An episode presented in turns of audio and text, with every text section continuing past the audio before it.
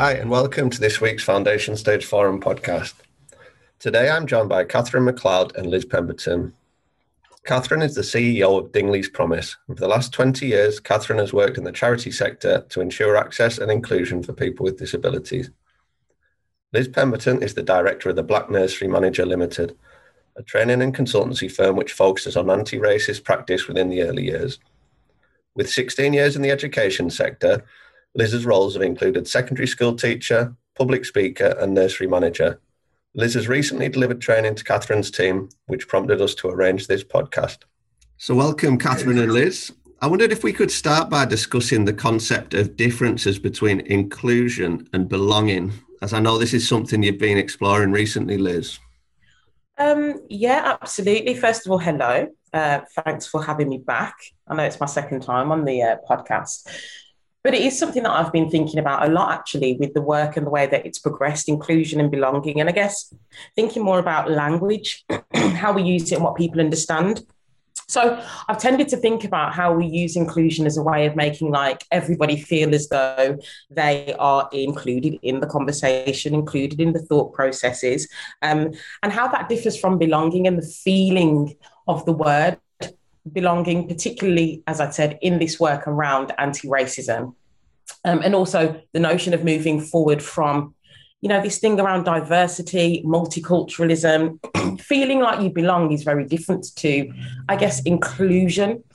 And the way in which I've thought about it is, you know, if you're making um, a meal, you already know what you're going to be making. You already have the ingredients, um, and you are you know, inviting somebody to come along and say, bring something to, to put into this meal I already know that I'm making. I know it's going to be wonderful, but just come and add your own ingredients. The notion of belonging is us sitting down and thinking about what meal we want to make from scratch. How are we going to make sure that everybody feels as though they are a part of this beautiful meal that we're all going to eat? And I'm likening it to, to food because, you know, I like to eat. so I often think about this in a, you know, in a recipe format, the feeling of belonging and how much more wholesome it is when you know that you have had a part to play in making this meal from scratch. And for me, that's what belonging is feeling as though you've part of the conversation from the very, very start, part of the process from the very, very start, as opposed to being included afterwards when you've already got in your mind, you know, how you want things to be. I hope that analogy made sense. Because I've thought about that, and that's what I've been talking about. Mm. I think it's a really good analogy. And it's interesting because I mean, I think when when you think about the work that we do around children, special educational needs and disabilities, it's so stark the difference between we and we call it inclusion and meaningful inclusion, but I think it's a very similar thing to inclusion and belonging. And what we often see is a lot of sort of adult input and adult control of children with SEND. And, and sometimes children with SEND in a mainstream classroom who are there and it's called inclusion. But actually, in reality, they don't belong. They're not part of the actual group. Uh, they're not playing with their peers. And it's it's just it's a really hard thing to talk about because I think sometimes people sort of say, well, do you know what? They're there. And that's that's it. We've made a start. It's all good. And as you said, it's about you know, it's about getting under the skin of that and saying, well, no, just being there isn't enough. Yes, that may be technically inclusive, but how does that child feel part of it? How how are they seen? How are they valued? And how do they belong? So yeah, I, it's it's so vital. Totally. I also want to add as well, I think it really influences things like guidance and policy. When we start looking at inclusion, you start to see the way in which um, particular children are added on as an afterthought. And that really does influence the way in which practitioners, teachers, you know, assistants engage with children with SEND as well, because it is almost like something that they've had to think about. And then it becomes this conversation around adaptation. Um, yes um, adaptation, adaptation, adaptation. Yeah, that might be a word. That might be a part where you take out Stephen.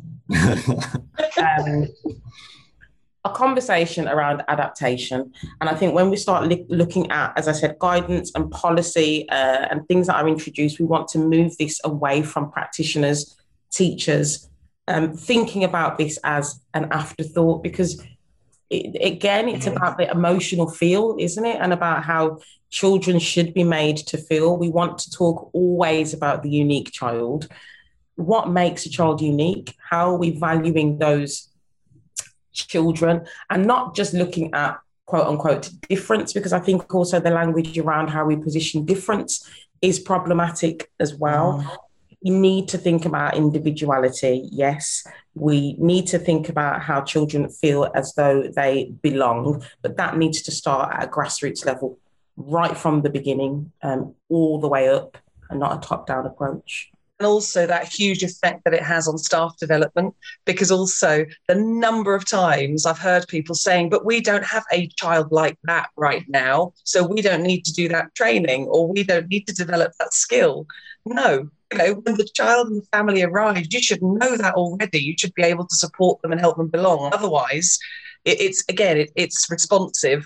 It's not there it's not there as standard. And and you know it's not about difference. It's about a range of skills to support a range of children and families Totally. I think that work that we had done together, Catherine, as well, was so interesting because we saw so many parallels, didn't we? So when we were thinking mm. about SEND and we were thinking about anti-racism, there were these conversations that we we knew were happening, which were around, well, we don't really need to do that because we don't have any children here uh, who are East Southeast Asian heritage we don't need to think about that because we don't have any children here. Um, with SEND, we don't have that. And so this notion of trying to kind of not engage with really important work was dismissed because of this thing of, well, doesn't apply to us. Doesn't, yeah. It doesn't matter here. And also yeah. we are the professionals. We know everything that there is to know. There's nothing more that we can we can learn. Instead of looking at it as a constant and consistent learning journey about how we strengthen practice um, collectively and collaboratively. Mm, absolutely. Yeah, we're going to come on to a bit more about professional development later on. I think it's a really interesting topic. We've got one word I wanted to focus on for now is intersectionality, and it's a word that many of us have only really come across and discovered in the last 12 months, I'm embarrassed to admit. But Liz, could you explain what it means? And more specifically, um, could we discuss the intersection of anti racism and SEND? Mm, I think one of the things I want to address straight away, Stephen, is don't feel embarrassed. This work is not about embarrassment. It's not about shame. It's not about feeling guilty. We know what we know when we know more, we do more. When we know better, we can do better. And this work that we do around anti racism and around the intersections of anti racist work cannot be, um, I guess, shrouded with guilt you know we're all coming to this work with different levels of understanding and different notions of our own lived experiences. And often when i'm thinking about these concepts and the ways in which i introduce these concepts into the work it has to start from a point of just engaging with this material um, in a in a in a non shaming way or at least I, I hope that i deliver that in that way. So when we're thinking about intersectionality we're thinking of course about um, the wonderful Kimberlé Crenshaw, who coined the phrase um, as a result of the work that she was doing in America um, around criminal justice and looking at the ways in which multiple, um, I guess, characteristics uh, around our identity lend us more or less to systems of oppression. So she had looked at the ways in which, you know, perhaps if you were a white cisgender heterosexual man, the way in which um, the law would come down on you or not. And then likening that to how that might differ if you were um, a black um, trans woman, how that might differ. So, looking at just, I guess, systems of oppression and the way in which the system, so looking at systemic, you know, institutional um, racism, looking at how those things might oppress in different ways. And Kimberlé Crenshaw started to look at the ways in which that might be applied in other areas and other academics, scholars, people who were coming to work in different areas with regards to you know healthcare or education um, in this sense you know i'm looking at it within the early years sector how that same model that same framework of intersectionality can be applied. So one of the things that i do when i introduce myself in any of the work that i do is i talk about my identity markers and I talk about how my identity markers help me navigate not only my life, but how I come to this work. So, as a Black cisgendered woman, how I come to this work, how I understand this work because of the life that I've led, so the, the, lived experience, but also the opportunities that I may or may not have been afforded based on those identity markers. And when we're thinking about intersectionality, although people may not be um, always familiar with that word because of the work that they've done or the, the, the things that they've, I guess, experienced or explored, they are aware that intersectionality is a big part of their life once we start breaking down the concept. So when I've spoken about my position within the early years sector as now a consultant and a trainer, I look around and think how many people are in this space and occupy this space. Um, not only how many people look like me, but how many people are approaching the work in the same way that I may be approaching that.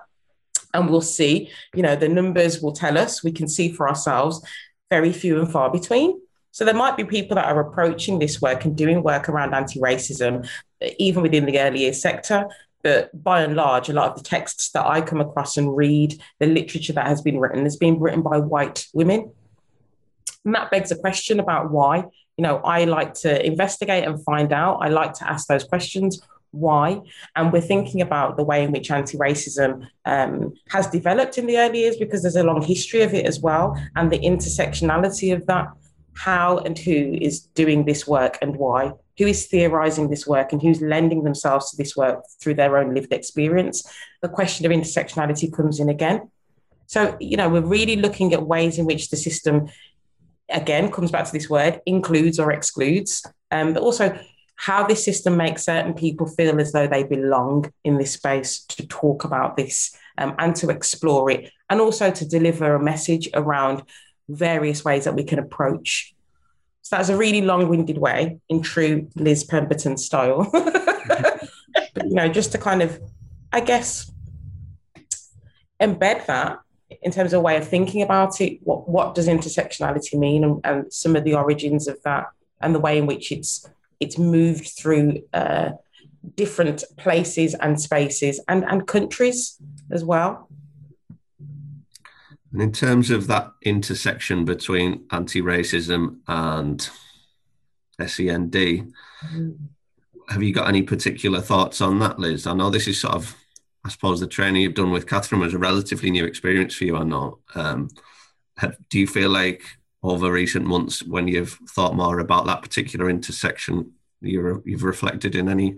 Absolutely. When me and catherine first had a conversation about ways in which we could marry our work together catherine has been you know really um, really committed to how we look at equity access um, and provision as well within within the work that she's done. And, and so we approach this with the same attitude of, of accessibility, of equity, and also around changing policy.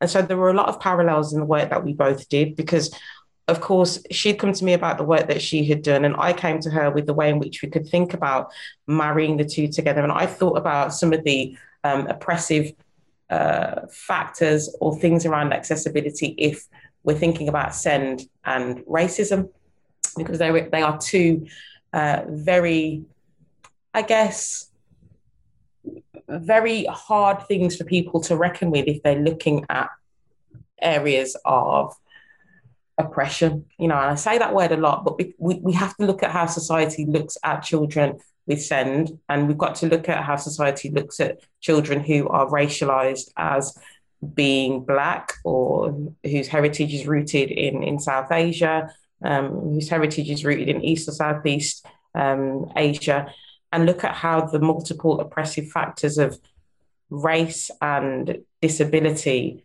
impact differently. There is a different experience for the child who is racialized as white, who is in SEND provisions, compared to that of a child who's racialized as black. And therein lies the intersection conversation and questions around what we do to number one, address that, say it as it is, call it out, you know, name it, because we have to be able to name these things in order for us to think about strategies to, I guess, help. and we have to be really bold in doing that as well, because there are conversations to be had around if we think about diagnosis for we had a conversation around Black children and autism. It's a conversation that happens quite regularly, but does it happen in a space where we are in a position to do anything about it? And I think because we're both in positions where we can actually drive forward change, we have to look at the problem around later diagnosis and the, the, the, the link between that webinar that I do, Black Boy Joy, and the myth of misbehavior, um, and how misbehavior is seen as the go to if we're thinking about Black boys, instead of perhaps, are we going to have a conversation around send? Are we going to have a conversation around diagnosis? Are we going to have a conversation about what that looks like and how that might be masked if we're just going to put it down to racial stereotypes, lazy stereotypes that look at just naming that as misbehavior. You know, oh, it's what they do in their culture. You know, there's a there's a notion there around it couldn't be anything else. It it can only be um, uh, around you know a, a, diagnosis of misbehavior rather than looking at something that could be much wider. And that's where our work you know that, that me and catherine had done really married up because we started looking at intersections and just helping practitioners to also have that wider broader perspective as well. And i, I think it was really interesting um, around the work that liz is doing on um, you know black boy joy the myth of misbehavior because it's just something that from my background, I had no idea that that was even an issue. And I think it was when I watched one of the Small Axe films and watching that, I just, it's, you know, it suddenly clicked. Oh my word, a whole area that I'd never considered. And that obviously, you know, Liz is working really hard to raise awareness of. And in our in one of our centres, we've got so 75% of the children there are from diverse ethnic communities. And yet, in that area, um, the number of um, families from that background are, is much lower. And then after sort of watching the Small Axe film and talking to Liz, I suddenly thought, oh my word, you know, could this be overdiagnosis? And I think it's it's really interesting because when you're trying to understand better what what the issues are, what you need to be doing, of course, you know, you start to look at data, you start to say, right, who is in, who is with us, who is not with us, are we reaching the right people? But I think it's just that reminder that it's also really easy to make assumptions and say, oh, do you know what? Look, the numbers of children are really high. We're doing a great job. Uh, you know, we are accessible and we are inclusive. But then it makes you know, you find out another thing and you realize how much you don't know. And it, then it made me think, oh my word, actually, could this be something to do with overdiagnosis? So, I mean, we're still on a journey, and that sort of that interaction between send and and anti-racism racism it you know you you look at these things and you realize that it's just a constant constant learning updating of information and again you may do a bit of training but then you've got to think about how do we keep updating this? How do we make this live? Because if it's not live, then it's, it probably wasn't worth doing in the first place. And I think there is always a conversation, isn't there, around, you know, over diagnosis uh, uh, and under diagnosis. Mm. And it mm. that, that continuum that we have to really think about. And I think when me and Catherine had had that conversation, Stephen, about particularly that, you know, Small Axe um, episode called Education. Uh, and looking also at the work of people that you know predecessors for me people who have been mm. stalwarts in this this work you know bernard Coard writing about how the west indian child was made educationally subnormal you know, latterly we, we'd had a documentary about that, haven't we, a few weeks ago? Mm. And I can look at the statistics, I can look at the data, and I know that that's to, to be the, the, case and that to be the truth way before I was born. But I also know that I've got the added narrative of my mother and father's lived experiences, people who came from Jamaica, you know, to Britain when they were 14 and, and put in these remedial classes um, and were made to be educationally subnormal. So that that aid of lived experience, you know, that's very close to home. That's within my own family unit. And so I think you mm. come to this work with a different energy because you know it to be true because of the data, true because of what has been theorized and written, true because it's your lived experience, and true because it's your family, and true also because you know you're still occupying these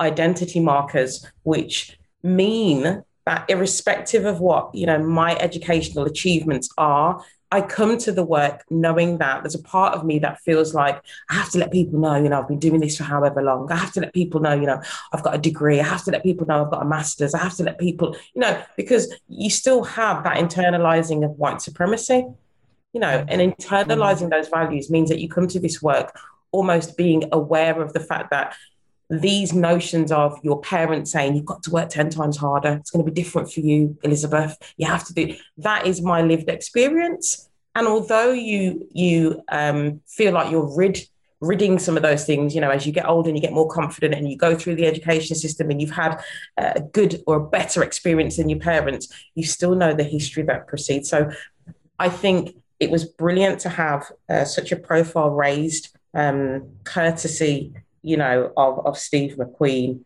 uh, creating, you know, education as part of that Small Axe series. And also, as I said, media picking up on the fact that, you know, there's, of course, always been a joint effort from the powers that be to make certain groups of children educationally subnormal or labeled as such. But then there's the other side of that where, for me, you know, you look at the reaction to it and you think, how can all of these white people not have known this?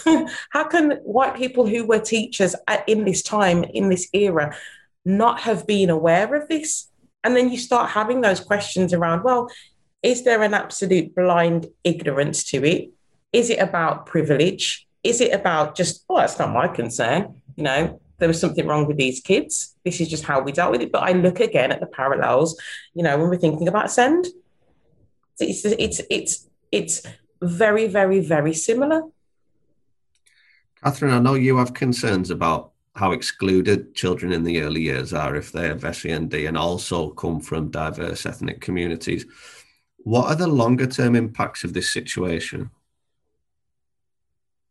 Um, when I mean, for any child who has SEND, um, obviously not getting the early intervention that they could have leads to massive lifelong um, changes in what they can achieve. And I just, I think that when when we work, so when I worked overseas, one of the, I worked in Sri Lanka for a number of years, and what was really really difficult was that. Um, there was sort of a belief that children with SEND really weren't worth sending to school because they weren't really going to achieve anything. Um, and in that situation, it was so so difficult to to actually access those children and, and, families. And so children who actually could have ended up potentially going to mainstream primary school had they had the right intervention in the early years um, ended up staying at home not getting any intervention at all and then really really suffered when when they got to the primary age. I mean in sri lanka that meant that often they were institutionalized but in the UK, I, think I think I made an assumption. Okay, this and this is awful. I made an assumption. Do you know what? This probably doesn't happen in the UK because I was over in Sri Lanka for most of my uh, from the age of 18. And then I was overseas until um, I came back to the UK when I was 30. And so for a long time, I was overseas. And I think what was really shocking for me was coming back to the UK and then starting to understand the system in the UK and realizing that actually lots and lots of children are still not getting that best start in the early years. And then, you know, the, the research shows that in, in the long term, if you have some experience of the mainstream, your outcomes will be better in, in life. And obviously, early years where everything's based around play, is going to be the, your best chance to get as many children as possible included in the same classroom. And I think in, in this country, if if you're from a community where possibly there are cultural beliefs about disability, um, certainly when, when I was working um, overseas, there was a belief that if you worked with a child with a disability and you were pregnant, your unborn child would also develop a disability. And sort of those kind of beliefs, I think, you know, it's not it's not for anyone to judge what a belief system is, but it is to say, you know, let's talk and understand and listen and be with, you know, be with people to have those discussions. I certainly found that through real discussion and real listening and trying to understand families, certainly in in the work that you do with children, children with SEND, is that point where you know you can show examples you can show evidence and families can start to understand actually there is potential and for all families regardless of what background they come from what their traditions are you know it's those first years with a child with send are really really shaped by who gives you advice who talks to you and who understands you. And i think that we have to understand that when you look at nurseries and to be honest when you look at medical professionals as well it, you know, it's not equally accessible to people from all backgrounds. You know, the, the, evidence is there that health is not as accessible. And, you know, when you look at uh, nurseries, you know, it is, they are often run by a certain type of often sort of white, um, often older females. And when they are in control of that and in control of that setting, it, it, it becomes it becomes a place where not necessarily everybody feels welcome or feels that um, you know that, that they can succeed in that. And i just believe that if we don't have the right conversations at the right time with people then they're not going to send their children to earlier settings because it's not statutory. And as a result you're going to end up with children who end up with well, achieving much less in their lives because of the fact that we as a sector didn't work responsibly, effectively with all types of families. So I think, I mean, we're looking for genuine engagement, aren't we, with families? And uh, do you have any advice on how we can truly engage families from minoritized communities? Um, I mean, I, I can certainly talk about what we are doing and are trying to do. I'm not saying it's it's you know the best because I mean I suppose what is important to understand about our settings, and it makes it quite different to a lot of others settings, especially London settings, is that we have very, very, very few staff members from diverse ethnic communities. And that has that was a big issue and something I spoke to Liz about when I first started talking to her about this work. And you know, one of the key things is, you know, when a family goes into your setting, they see people like themselves. It feels like, you know, they are part of that group. And my worry was always looking at our teams, and regardless of how open, how you know aware, or how what their life experiences were, just on the surface, when you look at that group of people, and I've, I've certainly heard this from um, certainly we have a trustee who herself was originally from Nigeria and she sort of works with us on on equity, diversity, and inclusion. And she looked at our website and she just said, "Oh my word, it's so white," you know. and of course, you just got to think those families are going to walk into that setting and go white setting. You know, it's it's natural. And you know, I I think. I think I mean I've I've lived overseas and gone into rooms and, and, and kept thinking, oh my God, I'm I'm the only one here again. Um, and uh, you know, I mean that's that that will put people off. So I think, you know, firstly, wherever you can, it's really encouraging. And when I say encouraging, so we target um, we target community groups and we target community um, maybe religious settings. And so recently, a volunteer came to us in one of our centres and said the imam had heard about us because we targeted that setting and advised they come and you know, volunteer for us. And I think you have to take that responsibility. You have to look at it and say, we've got to actively appeal to people because otherwise they probably won't hear about us or they just won't feel welcome to come and work for us. Um, and then, you know, in addition, we, we sort of said we have to have diverse interview panels. So even if you don't have that diversity on your staff team, it's inviting some parents from diverse ethnic communities to say, could you come in and actually sit on our interview panel? And then you can also give your views, and it becomes just a more diverse process. Um, and then I think really with the way that we work with families, again, it's being as flexible as you possibly can. Um, you know, we've had issues around translation because we don't have every language in our centre. Um, and there are lots of different languages among our families. So, you know, it may be that some families say, uh, I find it easier just to do simple texting. I don't want to talk on the phone. Again, accept it, do that. Um, we've used Google Translate, even though it's not ideal, but it works, you know. And and of course, you know, inviting family members to come along to help with translation. So it's sort of, I think we've just been as flexible as we possibly can. And um, and then more recently around sort of our equity and diversity action plan, it's been much more around looking at you know what do we think is normal in our setting? And i'm saying normal inverted commas but you won't be able to see those on a on a podcast.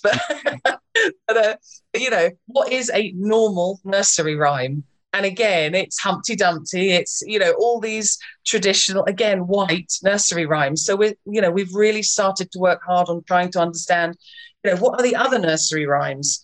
And again with food what is the other types of food? Do you automatically say a snack is a ham sandwich? Well you know a ham sandwich isn't everyone's idea of a uh, you know a normal snack. So it's we're just trying really really hard to understand just a wider range of what is standard and what is the norm in our settings. And we're working really hard to try to sort of widen that. And again not just because someone's there but because we want it to reflect the world we want to reflect diversity. I know that I've spoken to you before, Liz, about sort of reflections on um, my own career and the times that I've been working in schools and a big chunk of my career I have been working in in classes where the majority of children are black autistic boys. And I think when we talk about intersection and belonging I, I did consider a lot that this child was autistic. I considered that they were um, potentially pre more often than not pre-verbal. Um, I would consider that they were a boy and all the things that we consider when we're thinking in that way. But I didn't, on reflection, think enough about the fact that they were black boys and about their culture and about their families. Um, and i I always believed that having good relationships with parents was really important, and I, I devoted a lot of my energy to it. But I just didn't think about it enough, and it's so important. Um, and then throw into the mix that sometimes I'd be in a class of seven children in a specialist provision, and there might be four or five white staff working in that class. It's just, um, it w- would have been so impactful for those children to have um, relatable adults to work with and to, to comfort them if they were um, concerned or upset, as many of our children could be, because it's overwhelming obviously. Um, and I think, yeah, I just, it's so important to reflect on these things. And some of the advice you've given there, I think is really helpful. Liz, you've recently delivered training um, for Dingley's. Could you tell us about the importance of early years practitioners accessing such information and also why racial literacy is so important? Well, I think kind of looking at what you had said, Stephen, and reflecting again as well for me, on the conversations, the many conversations that me and you have had, what we've been able to do, all three of us actually in different ways, is build on a relationship that has a foundation of trust. And I think when we're thinking about building relationships, they do transcend a lot of lines which would ordinarily keep us with people that look like us or share our same values or share our same cultures. And so we need to be really mindful about when we're thinking about identity politics, what that actually means, and also how we lend ourselves to certain conversations, irrespective of our identity markers. Because it isn't to say that black children should only be looked after by black practitioners or black teachers. It is to say representation does matter to an extent. You have to make sure that many of the things that Catherine had spoken about, you know, doing that additional work, that that is what it looks like. What Catherine had spoken about was the work of ensuring that you are accessible and that people know about you so that there's a hyper visibility you know, of you and the work that you're doing in your space. And it does mean that you engage with communities that are different from your own, but you do that in a fearless way. But you do it in a respectful way. And hindsight is a wonderful thing. We can all sit and think, oh, we should have done that better, and we perhaps should have considered this. Um, but we have to look at those wider, I guess, systemic issues around not just us being complicit in a system which upholds white supremacy, but also asking the question why why were we complicit in a system that upheld white supremacy? So when you are reflecting there, Stephen, and thinking about, yeah, of course, it would have been actually quite different had it have been, say, um, three black men who were teachers in that uh, school who worked directly with that class of seven black boys.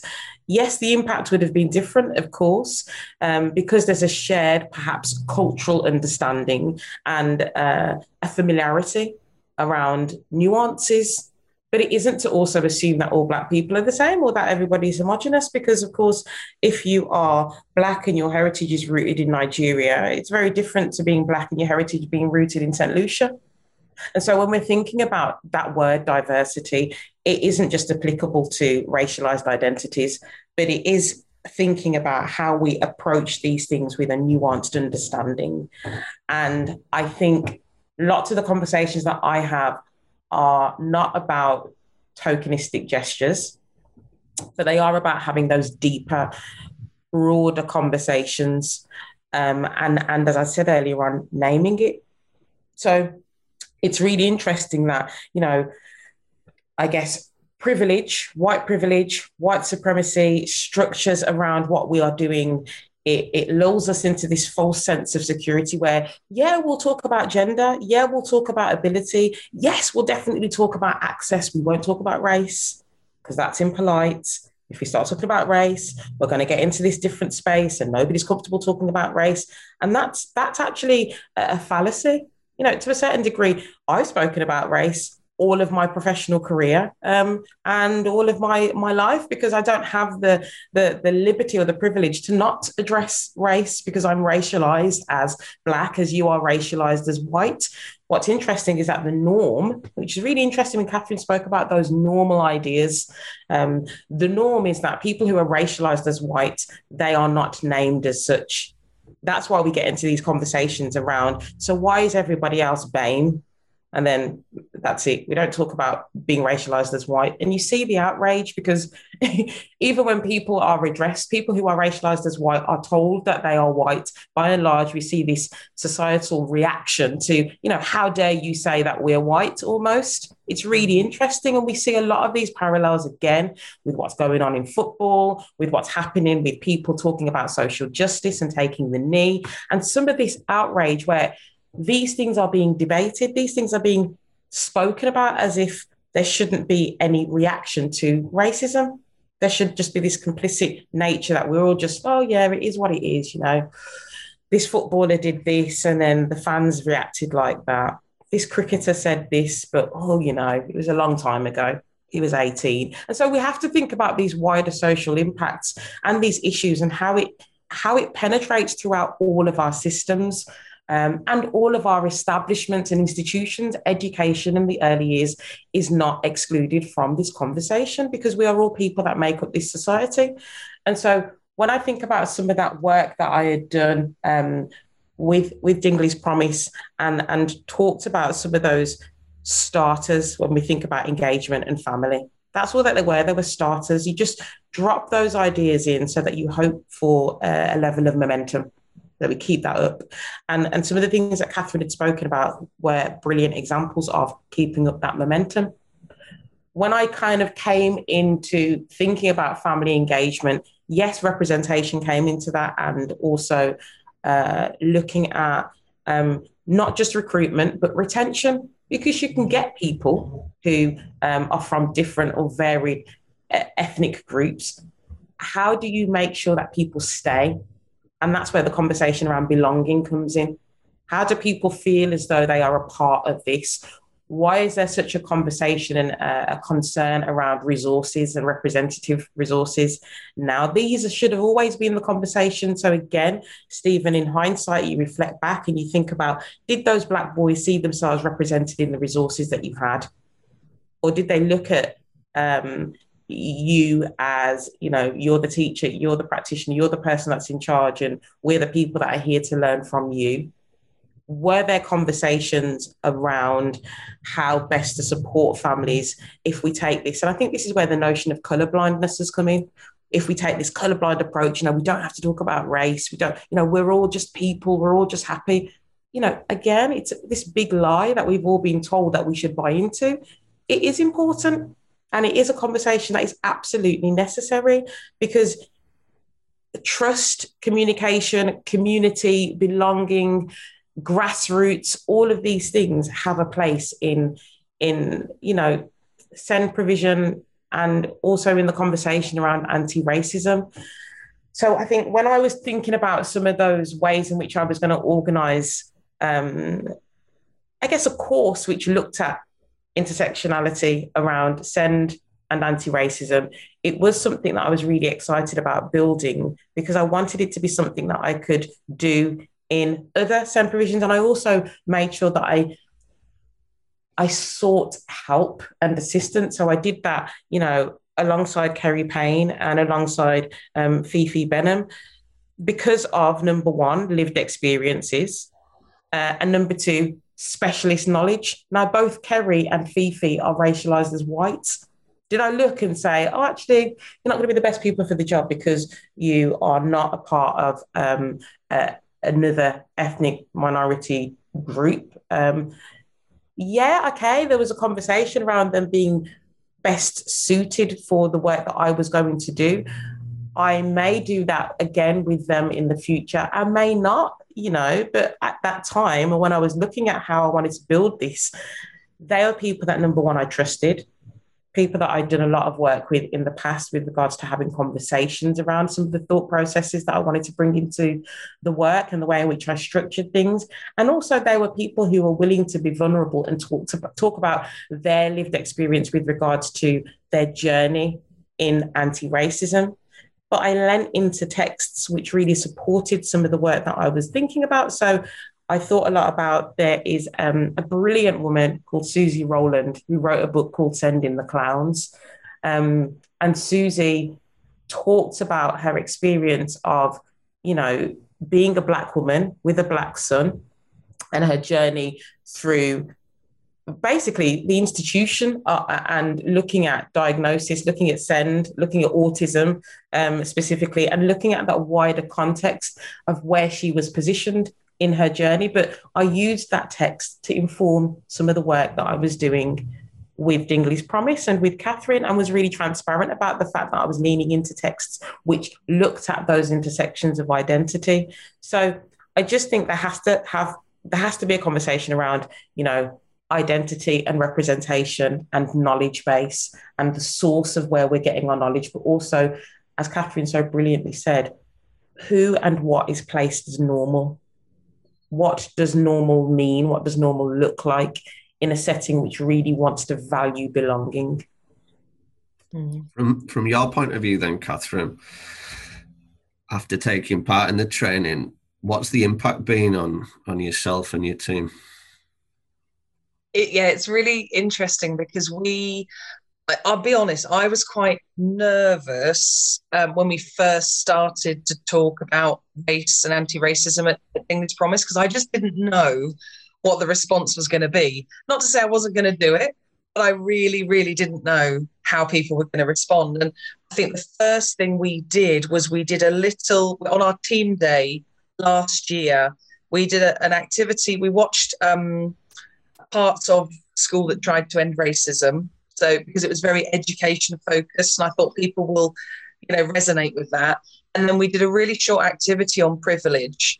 And it was just about people closing their eyes, listening to a statement, and putting their hands up if they'd ever experienced that. And it was just a way to sort of just try to start to get people to think, oh my God, I've never had to think about that in my life. Or I've never had to tell my children how to deal with the police because that's not something we have to think about we whoever we is you know? And so it was sort of that was sort of like the sort of entrance to the whole discussion. And then of course i spoke to liz. And i think what what was really interesting to me was that when people went through the training with liz um, sort of like the feedback was firstly you know a lot of feedback about how friendly engaging. And i think that sort of reflects possibly before the training. There's always a little bit of nervousness, you know, are we going to be told off if we say the wrong thing? You know, us as early years practitioners in this area, you know, maybe we are going to offend people or not have you know not have the right way to respond and and they didn't feel that at all and and I think that's really important again as you mentioned before Liz safety it needs to be a safe space. It needs to be a place people can make mistakes. And I would rather someone made a mistake and we talked about it than people are just too scared to to say anything. Obviously, for for this training, it was quite hard because it was Zoom, and I think that you know, ideally, you're face to face and you can have more of those honest discussions. But I think um, lots of the feedback talked about it was something that people didn't have insight on before. It was something that started conversations. It's something that made them challenge themselves. And so again, for me, it's very much it's that first step of really good, valid, um, evidenced information that they can look at. And they're all now looking at it, doing further reading as a result of the training. Um, I think a lot of it was around concepts that some people found really hard to get their heads around. And so, so there was feedback to sort of say they need to have more discussions as teams. They need to really think about it because I think um, if it's not something you've ever discussed before, it can be quite um, quite overwhelming to realize there's this whole area that you've been happily bumbling along doing your own thing and just not ever thought about. So i think that at the moment is is where they are. They're really you know really grateful for that start. Now each of the centres got an, has got their own plan of the things they're going to focus on in their centre to make it better. Um, and to sort of and then linking that into our overall action plan. And then in September, Liz is going to come back face to face, which is going to be amazing, face to face. So actually, people can really interact with her and talk to her, and and again, actually have something to discuss because I think it was so at the beginning of our process that in a way people were learning so much and didn't have that much to give back.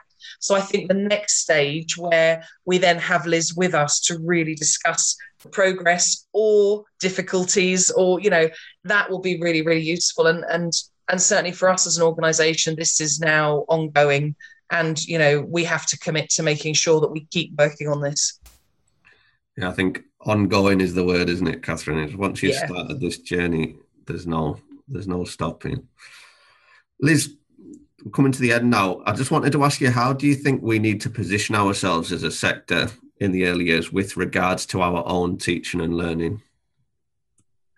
Um, I think there has to be a conversation around not just addressing this imaginary elephant in the room, not just leaving it there, thinking about how we're going to move that elephant into the real world so we all understand the elephant's there. We're going to have to do something about this elephant because it's not moving. Um, it's taken up a lot of space, and we can't just ignore it and be like, "Oh, excuse me, can we just move around you?" Um, we really, as a sector, need to reckon with the fact that you know institutionalized and systemic racism is ever present. It isn't just a, those people over there; it is us. We have to really acknowledge that, and that's really hard to reckon with. But we can't ignore the fact that, you know, one of the questions that I ask in CPD um, when I'm delivering is how many times have you been in a space where there's a black woman leading your CPD in early years? And often is the question, oh, never actually. And also, I've never really thought about it. Why? Why? when we talk about who has the power, then, because, you know, racism is about power, when we look at the early years sector, who has the power? Who is writing the policies and the guidance that we are using? Who is in a position to say, yes, that's right, no, that's wrong? Who's coming in regulating our sector? What does that regulatory body look like? Who does it consist of? And what is the information? I often have this thought around it's so interesting that, you know, Ofsted regulates this, this sector. Uh, is there a conversation around anti racism? Or are we still in this place of, oh, we'll talk about diversity and we'll have a little conversation about, uh, oh, celebrations. That's it, finished. That is not anti racism. And if we're going to address the inequity and the the lack of access for certain groups of people. We cannot wait for another 40 years for a documentary to be on to be like, oh, yeah, that time, you know, Ofsted, they never spoke about anti racism. What? You know, it took for, you know, unfortunately, the murder of Stephen Lawrence for us to have the Macpherson report. And then everybody was like, oh, right, we're fine. That's fine. You know, everything's, it's good now. But then, you know, Dea-John Reid was murdered the other week, you know, in, in my, my city. And we're having conversations around racially motivated mur- murders of, of, of children now. Again, this is a conversation that needs to be had. We cannot rest on our laurels and be comfortable with the fact that, yep, Macpherson report that sorted out that um, institutionalized racism in the police, right? That doesn't happen anymore. Well, it does because you know we're still having conversations around stop and search and disproportionate amounts of black people, black men particularly. So, as a sector, we have to reckon with this. We have to address it. We have to have conversations, not just about anti racism and thinking that's it, but we have to think about the action that needs to be taken. And we need to look at it in a very wide, um, uh, a wide way because there are systems that are still in operation that are upholding white supremacy in the early sector. And as uncomfortable as that is, and as upsetting as that may be, it is the fact of the matter. And so, unless we're willing to do that, we're going to be having these conversations, and people who are going to come way after me, as people have been there before me, having this conversation around anti racism and the movement of anti racism. This is not new. None of what I'm doing is new. There is documentation that's been there since forever and a day that's talked about the need for provision for conversations and practice that supports minoritized children. So we have to kind of move forward now into a different space of where action has to be taken. That's why I'm very unapologetic about taking up space. I'm very unapologetic about the work that I do. It's absolutely necessary. I'm not going to stop because people are upset or right wing Tory MPs are angered that the word anti racism appears in non statutory guidance. You know, that means nothing to me what means the most actually is that we've got equitable access um, and I guess you know a real driving force for our sector for children who are ordinarily overlooked and assumed to just be doing all right because you know they're plodding along. I think that's a really powerful way to to conclude our conversation. Thank you so much, Catherine and Liz, for joining me this morning. Um, I, I, hope this will be a really um, thought provoking episode for our listeners. Thank you.